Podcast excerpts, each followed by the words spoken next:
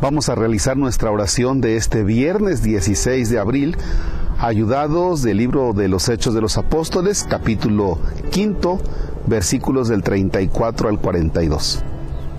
En el nombre del Padre y del Hijo y del Espíritu Santo. En aquellos días un fariseo llamado Gamaliel, doctor de la ley y respetado por todo el pueblo, se levantó en el Sanedrín mandó que hicieran salir por un momento a los apóstoles y dijo a la asamblea, Israelitas, piensen bien lo que van a hacer con esos hombres. No hace mucho surgió un tal Teudas, que pretendía ser un caudillo y reunió unos 400 hombres.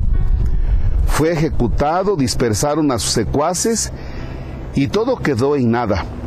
Más tarde, en la época del censo, se levantó Judas el Galileo y muchos lo siguieron, pero también Judas pereció y se desbandaron todos sus seguidores. En el caso presente, yo les aconsejo que no se metan con esos hombres, suéltenlos, porque si lo que se proponen y están haciendo es de origen humano, se acabará por sí mismo. Pero si es cosa de Dios, no podrán ustedes deshacerlo. No se expongan a luchar contra Dios. Los demás siguieron su consejo, mandaron traer a los apóstoles, los azotaron, les prohibieron hablar en nombre de Jesús y los soltaron. Ellos se retiraron del Sanedrín, felices de haber padecido aquellos ultrajes por el nombre de Jesús. Y todos los días enseñaban sin cesar y anunciaban el Evangelio de Cristo Jesús, tanto en el templo como en las casas. Palabra de Dios. Te alabamos, Señor. Fíjense bien la sabiduría con la que está ahora emitiendo un juicio este hombre llamado Gamaliel. Les dice, miren, ¿saben qué? Si lo que estos están haciendo es obra humana, terminará. Dice, pero si no, no se va a terminar. No se expongan ustedes a estar luchando contra Dios. Este texto lo meditamos hace un año y ahora con este texto que meditamos hace un año le vamos a dar un enfoque totalmente diferente. Hace un año estábamos iniciando la pandemia y como que las cosas iban así más o menos este con esperanza que un mes, que dos meses. Lo cierto es que ya llevamos más de un año. ¿Qué ha pasado con el anuncio del Evangelio del Señor aún en plena pandemia?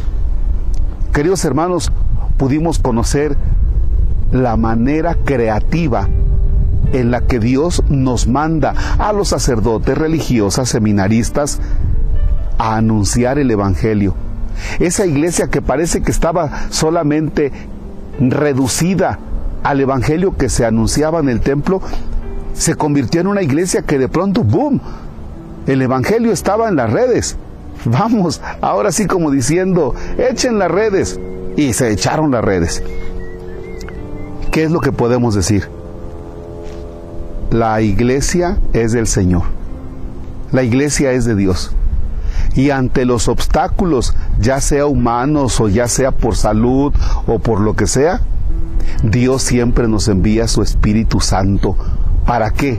Para que anunciemos con valentía y de manera creativa el Evangelio de Dios en el mundo de hoy. Bendito sea el Señor que nos acompaña. Padre nuestro que estás en el cielo, santificado sea tu nombre. Venga a nosotros tu reino. Hágase tu voluntad en la tierra como en el cielo.